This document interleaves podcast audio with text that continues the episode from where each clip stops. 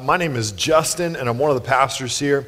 It's, uh, it's good to be with you. We're starting a new series this evening in First Thessalonians. And uh, if you're new, we tend to go through books of the Bible, though if you've been here only for the last four or five months, you wouldn't know it, uh, because we did a summer series uh, called Doctrine, where we studied uh, doctrine and, uh, and, then, and then did a brief little five, six week series called Scandalous, where we looked at uh, some of the more difficult sayings of Jesus in the Gospels. And so um, it's good to be back in a book. So uh, turn to 1 Thessalonians chapter 1. If you need a Bible, go ahead and slip up your hand, and the guys will bring you a Bible. If uh, you don't own a Bible, then keep this one. It's yours.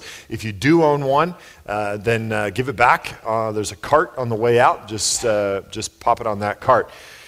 1 Thessalonians chapter 1 is in your New Testament. It's a very small book um, comes after Colossians, 1 Thessalonians chapter 1, verse 1. I was uh, walking from the ASU domination. Um, that was seriously embarrassing. Uh, I, have never seen a, a Pac 10 team that bad. Uh, but anyway, it was fun. And so uh, I was walking back to my truck, and uh, on, on one of the corners, Fifth and Mill, um, there was some people handing out, you know, they always handing out Ray flyers and whatever they're doing. And uh, there was some, some guys handing out uh, little bottles of like energy, uh, like a five hour energy, but a generic four and a half hour energy or something. And uh, and against my better judgment, I took it, and uh, you know, he assured me it was it was good. Uh, it was his. I don't. He said it was a special concoction. He made it in his van, or I, I don't know. And uh, and so I took one before the five, and uh, it said on the bottle improves performance. And so I'm like, sermon's going to be good, and uh, and the five was really really good. And so uh, just just be ready for that. Um, at this one. Okay, so 1 Thessalonians chapter 1, verse 1 starts this way. It says, Paul, and we're going to stop there. In fact, that's all we're going to do in 1 Thessalonians. Um, this evening. I'm not kidding. Um, we're looking at 1 Thessalonians. What we realized is uh, that we talk a lot about this Paul guy, and uh, in, our, in our moments of greatest description, sometimes call him the Apostle Paul, which is, is for many of you even more meaningless. And so um, we thought, well, let's take a minute and just tell a little bit about who this Paul guy is in light of the fact that he wrote half the New Testament. Um, we talk about him all the time. He wrote First Thessalonians. And, and I think, if we're honest, this is a question I receive a lot, is, is why would we listen to Paul?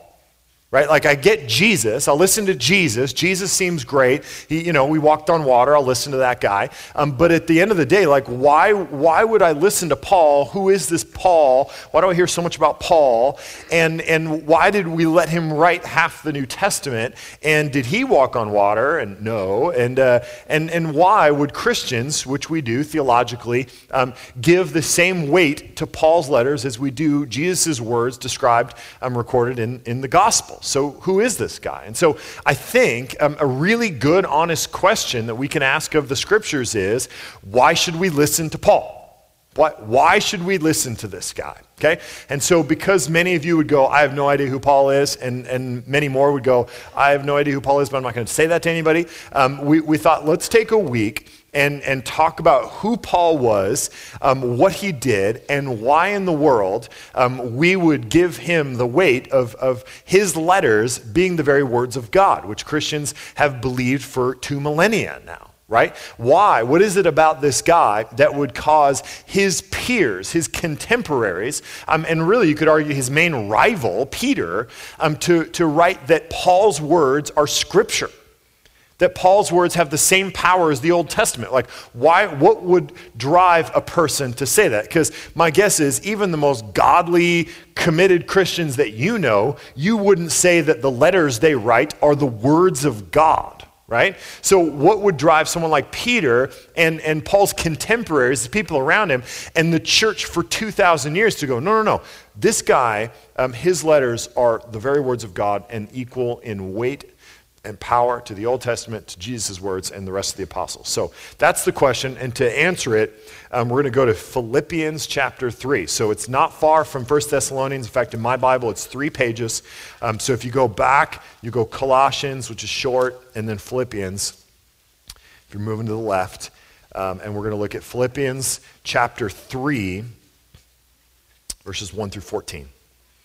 Philippians 3. So, Paul, um, I think you could argue, uh, was the most influential human on, on Christian theology, unpacks the nuances of, of the implications of Jesus' life, death, and resurrection more so than anybody else, has shaped Christian theology really extensively, um, is, is one of the most powerful voices in the scriptures, um, has written half the New Testament, um, was single right? Whether he was widowed or his wife abandoned him when he uh, became a believer, we're not sure. Um, but, but evidence suggests that he was a single man um, and, and has written many of these books, Philippians being one of them, which he wrote from prison. So, Philippians chapter 3, starting in verse 1. He writes, Finally, my brothers, rejoice in the Lord. To write the same things to you is no trouble to me and is safe for you. So apparently, these things have been discussed before amongst Paul and the Philippians. He says, Look out for the dogs, look out for the evildoers, look out for those who mutilate the flesh for we are the real circumcision who worship by the Spirit of God and glory in Christ Jesus and put no confidence in the flesh. Now, if you are new to Christianity, um, you might think that there is a disturbing amount of talk in the Bible about circumcision. And, and, and you're right. Like, it, from our perspective, like, that makes no sense at all. There, it does talk about circumcision a lot, a lot more than you do in your general conversation, I hope. Okay? Um, and, and for us, there is little or no uh, spiritual significance in our culture to, to circumcision. For us, it's a purely physical thing. It's done for whatever kind of reasons you would have. Um, my son, who was recently born, was circumcised. I wasn't there for it. I got a little dad guilt on that, but, uh, but just don't tell him and he'll never know. Uh, but for, for most of you, there is no spiritual significance to circumcision.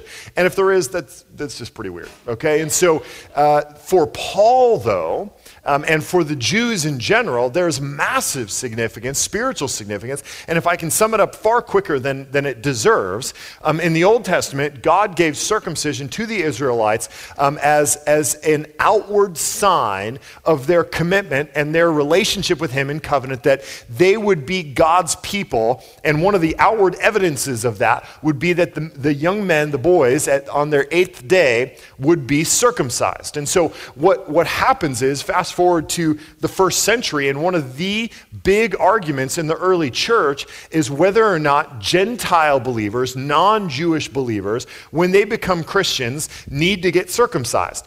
And for the most part, the Jewish Christians are going, well, yeah, that's what it means to be part of the people of God. And of course, they have to be circumcised. And men like Paul and others go, no, no, no. That's not our covenant anymore. That's not our deal. We're not, we're not Jews anymore. We're under a new covenant. We're under Christ. And so there's definitely a, a theological argument about why um, these adult men don't need to be circumcised. And I would guess that there was a practical argument of like, come on, that's super mean. And so um, I, I, would, I would guess that. So that was a, that was a big argument in the early church um, about how many of these Jewish customs would be adopted into Christianity.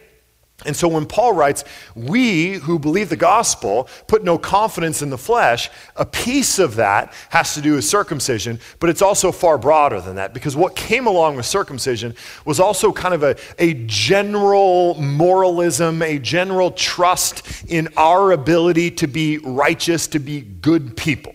So the Jews would look at this long list of things they ought to do or ought not do and would go, oh, okay, well, I'm doing pretty good. And so the flesh was this kind of junk drawer term that included all of the good things we did, all the bad things we avoided, and then kind of our gifts and talents and abilities, basically all the things that we have some control over.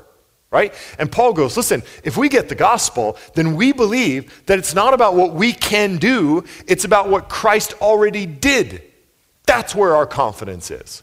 But he says, if you want to go there, if you want to compare churchiness, if you want to compare your Jewishiness to mine, that's fine. We can do that. And in, in, a, in a passage I really enjoy because um, Paul is sarcastic and kind of ironic. There's a little bit of a dig there, which, which I enjoy when he does that because it, it validates me. Um, uh, he, he says this, verse 4. He says, Though I myself have reason for confidence in the flesh also if anyone else thinks he has, has reason for confidence in the flesh, I have more. So Paul goes, listen, we, we don't believe that, that your fleshly stuff, the, your moralism, the good things you do, the bad things you avoid, your gifts and talents and abilities, what you've accomplished in the world, we don't believe that means anything.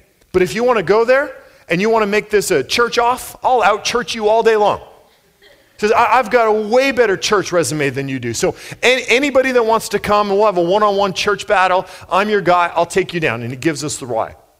He says, I was circumcised on the eighth day, which is the right day, of the people of Israel, of the tribe of Benjamin, a Hebrew of Hebrews, as to the law, a Pharisee, as to zeal, a persecutor of the church, as to righteousness under the law, blameless.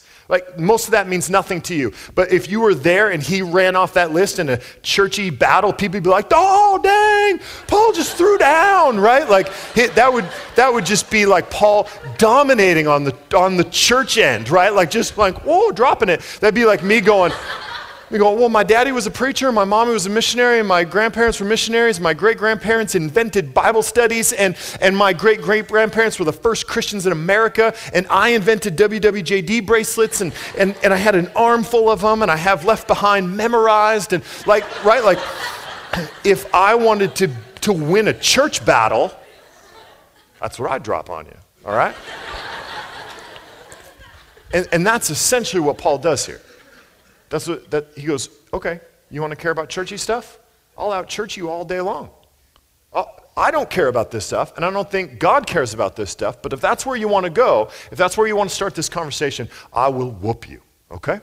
And he does. Pretty much whoops everybody. So this is where Paul's story begins, right? And this is who he was and, and really speaks loudly to why we should listen to Paul. So, to get some more of that, that history, let's go to the book of Acts, chapter 7.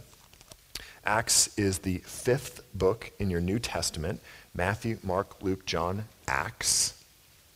Acts was written by Luke as an account of the early church to tell the story of how the gospel spread through um, the, the Middle East and missionary journeys and the church planting and all the good stuff that was going on.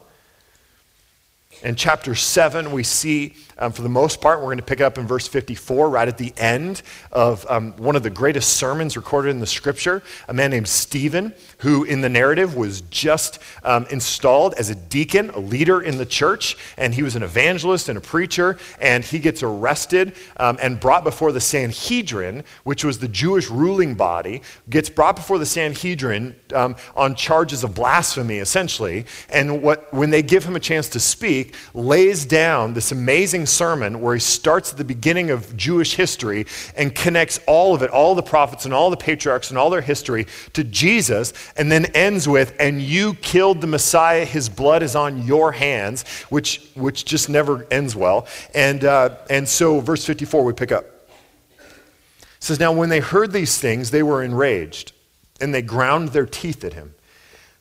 But he, full of the Holy Spirit, gazed into heaven and saw the glory of God and Jesus standing at the right hand of God. And he said, Behold, I see the heavens opened and the Son of Man standing at the right hand of God. But they cried out with a loud voice and stopped their ears and rushed together at him. Then they cast him out of the city and stoned him. And the witnesses laid down their garments at the feet of a young man named Saul. And as they were stoning Stephen, he called out, Lord Jesus, receive my spirit. And falling to his knees, he cried out with a loud voice, Lord, do not hold this sin against them. And when he had said this, he fell asleep. And Saul approved of his execution. And there arose on that day a great persecution against the church in Jerusalem, and they were all scattered throughout the regions of Judea and Samaria except the apostles. Devout men buried Stephen and made great lamentation over him. But Saul was ravaging the church entering house after house, he dragged off men and women and committed them to prison. This is where Paul's story starts. As a man named Saul, And we see as the narrative unfolds and he gets saved, he changes his name from Saul to Paul. But this is where his story begins. As a devout Jew, rising in the ranks, rising in influence, rising in power, kind of a, a young up and comer amongst the Pharisees, which were the most powerful class of Jews, most, the most devoted, the most fundamentalist of the Jews. And he was rising up in power. He was so um, zealous. In fact, in Philippians 3, he says, As for zeal, persecuting the church. And zeal is one of these really interesting words. I, um, I would call it a two handed word. It is at the same time a great passion and love for the things that God loves, and at the same time, a great hatred and disgust for the things that God hates. And at that point, Paul saw this church of Jesus being one of the things God hates. And so he hated what he believed God hated. And so he persecuted the church. This is not a dude who just kind of said, no, no, no, I, don't, I, I believe those guys are wrong. This is a guy who actively was ravaging the church, according to Acts 7. Ravaging the church, hunting down men and women who believed in Jesus. And this is where his story starts. Continues in chapter 9, verse 1. But, but Saul, still breathing threats and murder against the disciples of the Lord, went to the high priest and asked him for letters to the synagogues at Damascus so that if he found any belonging to the way, Christians, men or women, he might bring them bound to Jerusalem. Now, as he went on his way, he approached Damascus, and suddenly a light from heaven flashed around him. And falling to the ground, he heard a voice saying to him, Saul, Saul, why are you persecuting me? And he said, Who are you, Lord? He said, I am Jesus, whom you are persecuting. But rise and enter the city, and you will be told what you are to do. The men who were traveling with him stood speechless, hearing the voice but seeing no one. Saul rose from the ground, and although his eyes were opened, he saw nothing. So they led him by the hand and brought him into Damascus. And for three days he was without sight and neither ate nor drank. One of the reasons that we give weight to the words of Paul is because of his testimony. It's the first thing. His testimony is really profound. This is not a guy who goes, Well, I grew up in the church and kind of liked the church, and my parents took me to church, and I just kind of never stopped going to church, and so now I still like the church. This is a guy who said, I hated the church. I, I, I breathed out murderous threats against the church. I literally oversaw the execution of church leaders. But then I met Jesus, and everything changed. Everything changed. 180 degree turn. Unbelievable. I, I, I, for once saw the reality of who God was, and it fundamentally changed my life. That's got to mean something. There's, there's evidence of a changed life. There's evidence of God revealing himself to Paul in a, in a, in a significant way, in a, in a way that is probably more so than any of us have experienced. There was some purpose that God had for this man, Paul, and we'll see. Verse 10. Now there was a disciple at Damascus named Ananias. The Lord said to him in a vision, Ananias. He said, Here I am, Lord. The Lord said to him, Rise and go to the street called Straight, and at the house of Judas look for a man of Tarsus named Saul. For behold, he is praying. And he has seen in a vision a man named Ananias come in and lay hands on him so that he might regain his sight. But Ananias answered, Lord, I have heard from many about this man, how much evil he has done to your saints at Jerusalem. And here he has authority from the chief priest to bind all who call on your name. But the Lord said to him, Go, for he is a chosen instrument of mine to carry my name before the Gentiles and kings and the children of Israel. There's something really important about that. That God would look out over all of his creation and pick out the man who might be the least likely candidate to be God's chosen instrument to bring the gospel to Gentiles and kings and the people of Israel. I, I, I, read this passage and it inspires me. I read that and I go, I want to be this guy. I want to be one of those people that God looks down and goes, I choose you for this moment and this time and these people to do this thing. And however unlikely you may be, now I, I haven't killed as many Christians as Paul, so I may not be as unlikely, but nonetheless, to go, you are my guy for this moment, for this time. I, I want to be that guy. And, and in a very real sense, I am and we are. I mean, the scriptures tell us over and over and over you have been placed where you are with your people at this moment for reasons. That you are a person that believes in the gospel, that demonstrates, proclaims the gospel. You have been placed in a specific place at a specific time with specific abilities to communicate to the people around you. This inspires me. This, this, this makes me think that there's maybe a real purpose for us. And I'll tell you, after 10 years of ministry, there is no question I have heard more, whether it be from 18 year olds trying to pick a college, to 25 year olds trying to figure out what it is to be an adult, to 50 year olds trying to figure out their midlife crisis, who have, have all asked the same question What do I do with my life? What am I supposed to do? Where am I going? One of, one of the greatest blessings that I've ever received in my life is that as a 16 year old, I knew God wanted me to be a pastor. Now, I, I, thought there'd be a brief to extended baseball career in the middle of there, but nonetheless.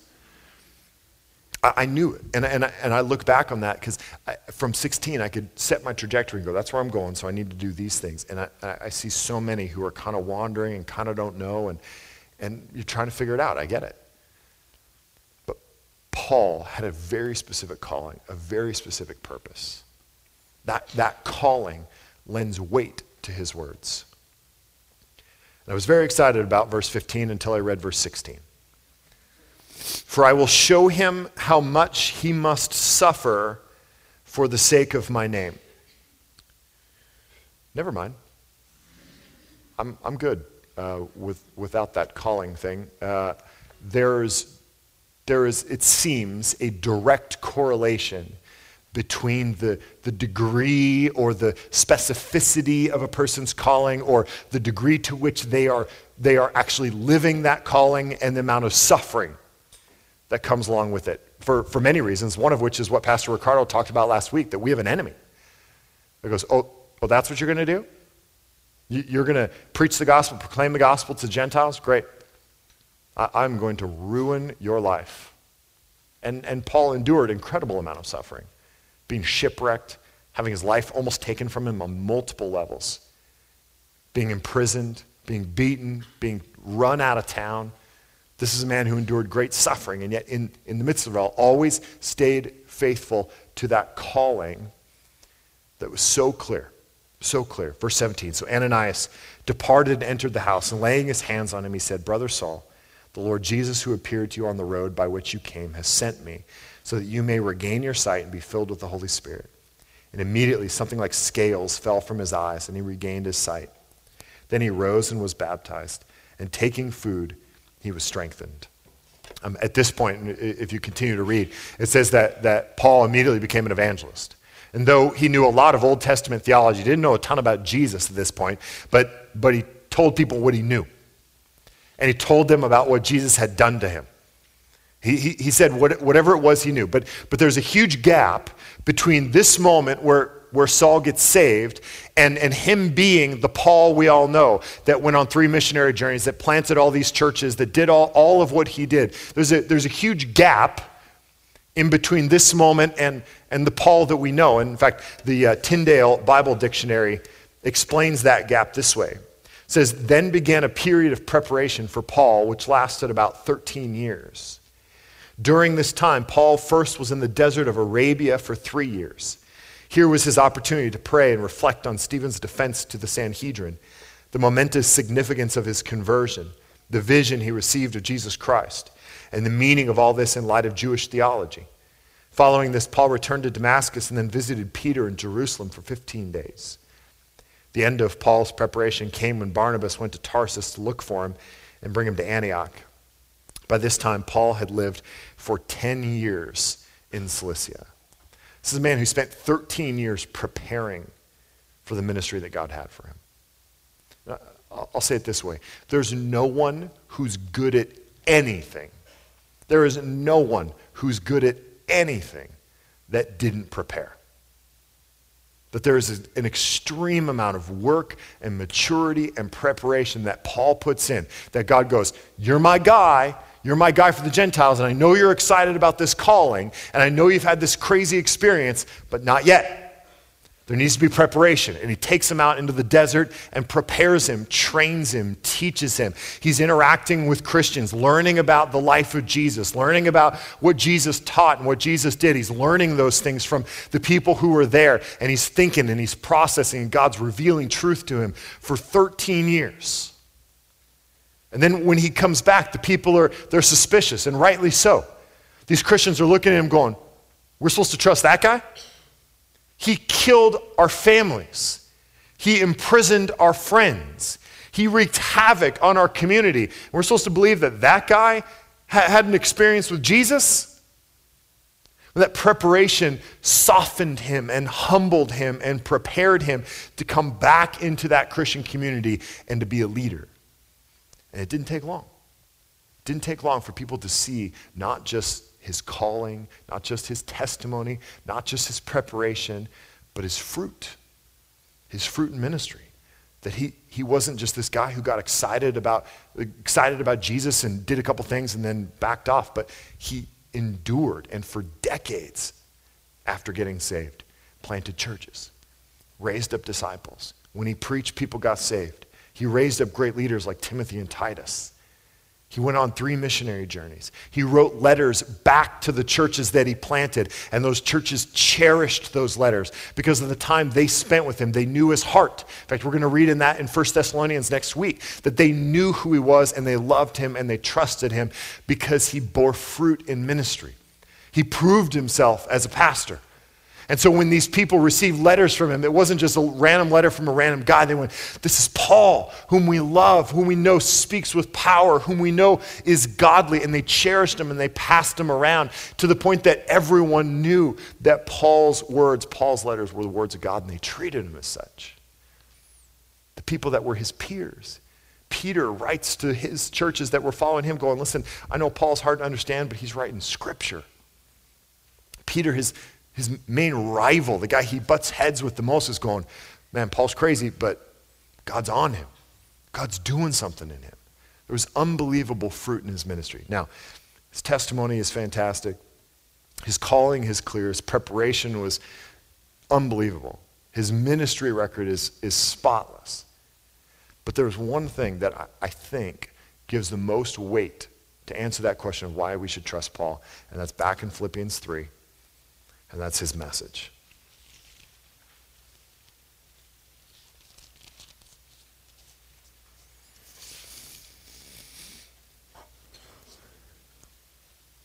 I think Philippians 3 um, is a good summation of, of Paul's overarching message, and it's um, totally impossible and, and probably completely foolish to try to sum up all of Paul into one main idea. Um, so here we go. Uh, verse 4. Though I myself, again, have no reason or have reason for confidence in the flesh also, if anyone else thinks he has reason for confidence in the flesh, I have more. Circumcised on the eighth day of the people of Israel, the tribe of Benjamin, a Hebrew of Hebrews. As to the law, a Pharisee. As to zeal, a persecutor of the church. As to righteousness under the law, blameless. But, but whatever gain I had, I count it as loss for the sake of Christ. Indeed, I count everything as loss because of the surpassing worth of knowing Christ Jesus my Lord. For his sake, I have suffered the loss of all things and count them as rubbish, in order that I may gain Christ and be found in him. Not having a righteousness of my own that comes from the law, but that which comes through faith in Christ. The righteousness from God that depends on faith, that I may know him and the power of his resurrection, and may share his sufferings, becoming like him in his death, that by any means possible I may attain the resurrection of the dead. See, this moment happened in Paul's life. After he had compiled all of this power and influence and, and probably wealth and certainly reputation all of the things that, that we are longing for and striving for and making sacrifices for, all, all, the things that, that we are searching for the, for the things that every, every human soul is searching for, things like love and peace and joy and satisfaction. And we are looking to power and reputation and wealth and influence to, to satisfy those deep longings in our soul. And there came a point where Paul said, I saw Jesus And in that moment, when I saw Jesus, everything else in my life looked like garbage to me. Not that it was garbage. Get this, Paul never says that power and influence and wealth and reputation, he never says those are bad things. There's nothing wrong with those things. In fact, have them, get them, they're good. But he goes, in, in view of Jesus, by comparison, this looks like garbage. I, I, find a measure of joy and peace and love and satisfaction in these things, but compared to what I find in Christ, pales. So, probably very few of us have experienced Jesus in the, in the remarkable way that Paul has, but every one of us has experienced this idea. In fact, we do all the time. So, anytime we get something new, whether it be a car or a home or a technological device or a relationship. It is so shiny and new and awesome, and we want to be near it all the time. So we, we get our little phone and we got it all, we're always getting apps and, and doing all the things that we got to do on it. And we get our new car and we're just driving it for no reason. And we get a new girlfriend and we forget that we have friends for three months and, you know, that, that, whole, that whole deal. And then, and then something happens where it begins to get old and begins to age, and then the new one comes out. And you go, whoa. This is the whole seduction of Apple products. right? You, have got a, you've got a fancy pants phone, and then the new one comes out, and you go, oh, I, my phone's three months old now, and, and that phone does one more thing than this phone. This is disgusting have to have this one. And that, that's, that, that's how they, they, just, they just suck you in that way. And so you're constantly wanting more and wanting more and wanting more because what is new, what is better, makes what is old and lesser seem old and lesser. And that's all Paul's saying here is this isn't bad, but in comparison to that, in comparison to knowing Jesus, yeah, this seems like garbage to me. So, personal illustration. Um, when my wife and I were dating, on, on one of our first dates, we, we spent a lot of time together before our first date because I was a pastor and she was in my college ministry, which was questionable. And, um, and so I had to be pretty certain that, uh, that I wanted to date her, and I was. I was certain I wanted to marry her, actually, and wrote that down and sealed it and gave it to somebody. It was very romantic. And, uh, and so one of the very first times we, we hung out, in fact, I love telling this story because it makes me look really good and romantic. And uh, we, we were on Sunset Cliffs in San Diego where we both lived. And If you've ever been to Sunset Cliffs, it's incredible. These sheer cliffs, the ocean, just, you know, the waves crashing. And it's just perfect. It's just perfect. Aside from the cliff rats, it's, it's ideal. And, uh, and we're standing there, and, and I tell her, I said, and this was from the heart, totally pure. I mean, I, I thought of it and, and had, had, thought of it before, and I wanted to tell her this, and it's, it was awesome and from my heart, but it was totally aligned. And I, and I said, I said, when I'm with you, everything else seems like it's in black and white and you're in color. And she was like, oh. and I went, you know, it's just.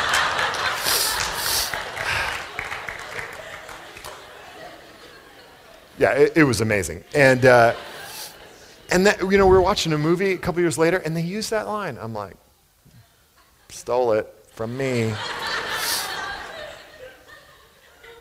but that's how I felt. And, and that's how I still feel.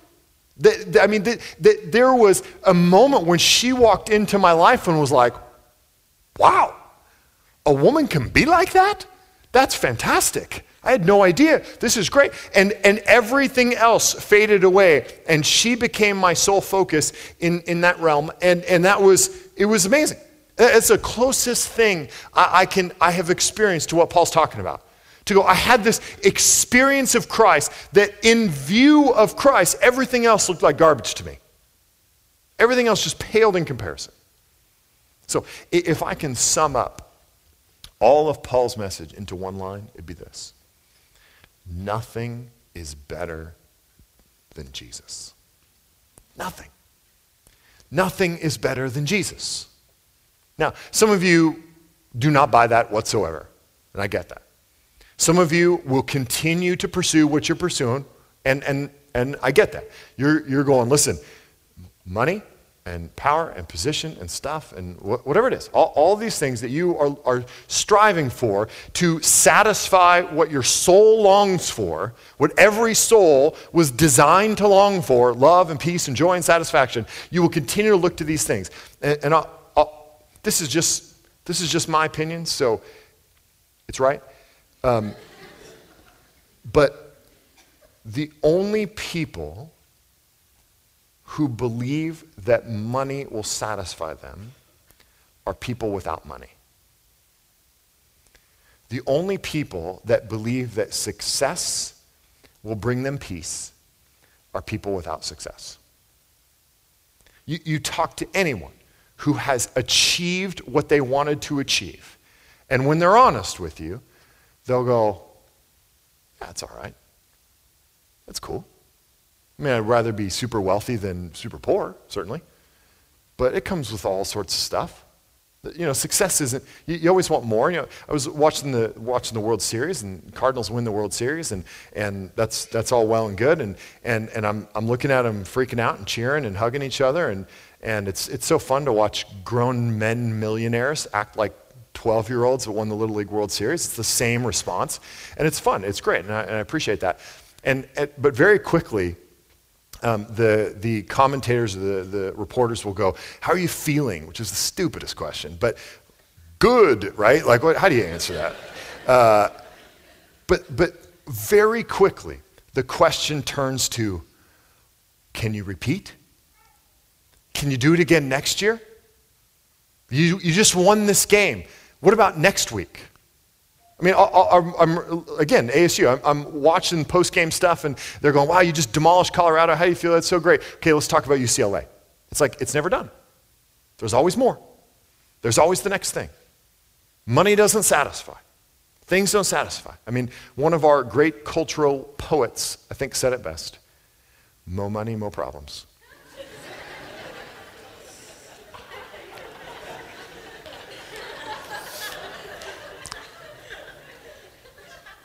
So, one of, the, one of the best decisions I ever made in my life, one of the best decisions I ever made, um, was right after I got hired at, the church I was working at in San Diego. And we had, um, it was a growing church, large church, dynamic, great lead pastor, man of God, fantastic situation.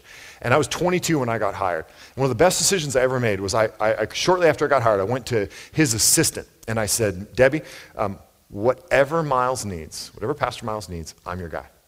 He, he needs someone to, to pick him up at the airport at 2 a.m., someone to get him water, to open his Bible, whatever he needs. I'm your guy. I'll do it. I'm single. I got nothing to do. You just you tell me what you need. It was the best decision I ever made. For the next three years, I, I, traveled with him everywhere. I've sat in on all kinds of meetings. I, I opened his Bible lots of times. I, um, I, I, got to sit in the room while he's meeting with Billy Graham and Bill Hybels and Erwin McManus and a bunch of other pastors who you don't know and don't matter.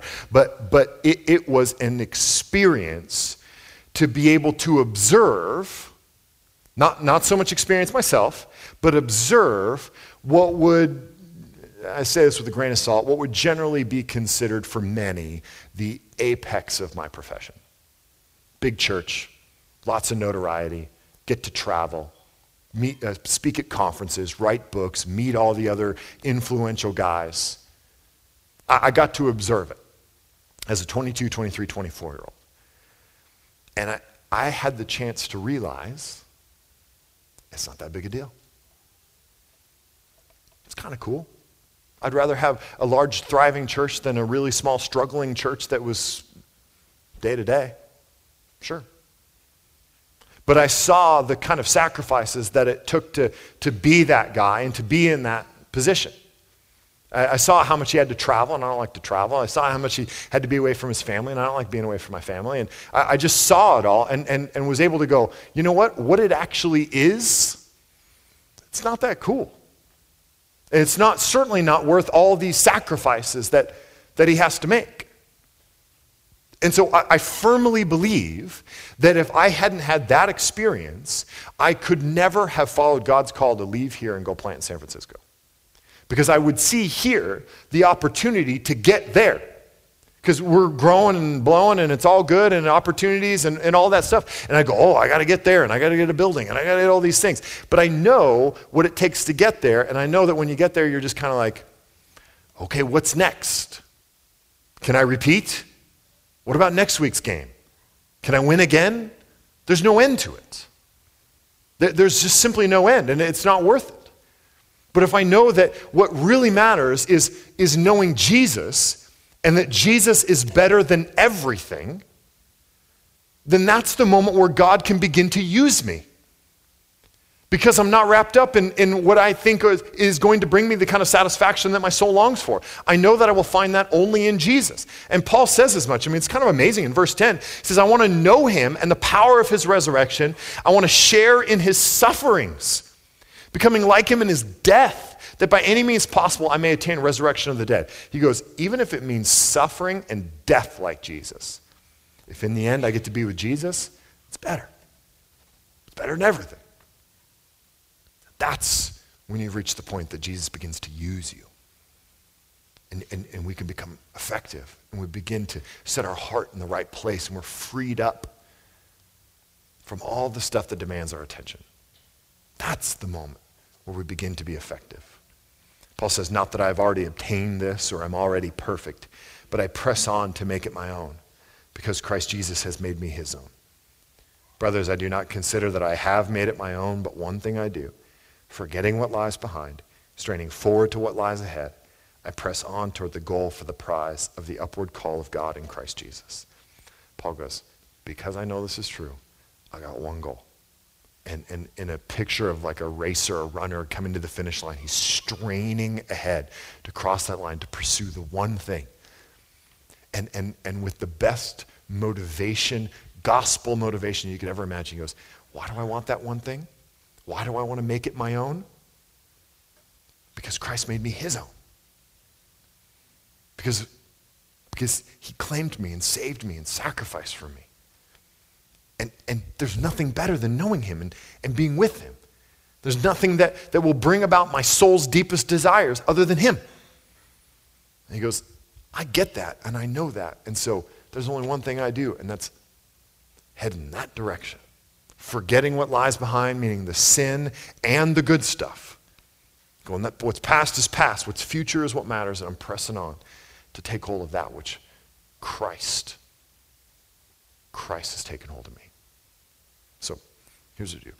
There's a fair amount of you here going, yeah, I still don't buy that. Okay. Here's what I want to do. Uh, as we transition into a response like we do every week, uh, I want you to do this thing. And, and maybe you believe in God, maybe you don't believe in God. Either way, there's no loss to you. Just, just ask God this. In your head, just say, God, show me yourself like you showed yourself to Paul. Reveal yourself to me like you revealed yourself to Paul. Because right now, I don't believe that nothing is better than you. I think I got a long list of things that are better than you. So show me what you showed Paul that you are more gracious, you are more loving, you are more merciful, you are greater than all of these things, and that I should trust you for what my soul longs for and not in these things. Show me that. And, and then some of you are going, I do buy that. I want to buy it more. I want to be sure that I buy that. So here's my challenge to you. In response time, and we have a moment to pray and think and meditate, I, want you to tell God, you can take anything from me because I know you're better. Now, there, there's some fear that immediately goes, oh, geez, I don't know that I want to ask that. Because there's something in the back of our heads that goes, I, I have this feeling God's got this big hammer behind his back and he's just ready to whoop us like he whooped Job. And I don't want him to whoop me like he whooped Job. Some of you are going, who's Job?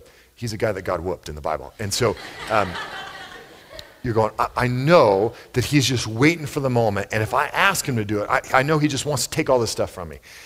Let, let me just assure you of this. If there's one overriding metaphor for God in the scriptures, it's that of loving, caring Father. And, and maybe there's a bunch of you who didn't experience a loving, caring Father. But God is that. And he wants to provide and to protect and to care for to help you mature, and ultimately to be your soul's satisfaction. What every one of us are wired to long for.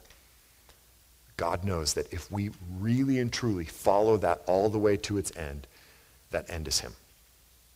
But so many of us stop short, going, This is enough. This is enough love, enough peace, enough joy, enough satisfaction. When God's going, I could give you more. I can give you most. I can give you all your heart desires. Let's pray.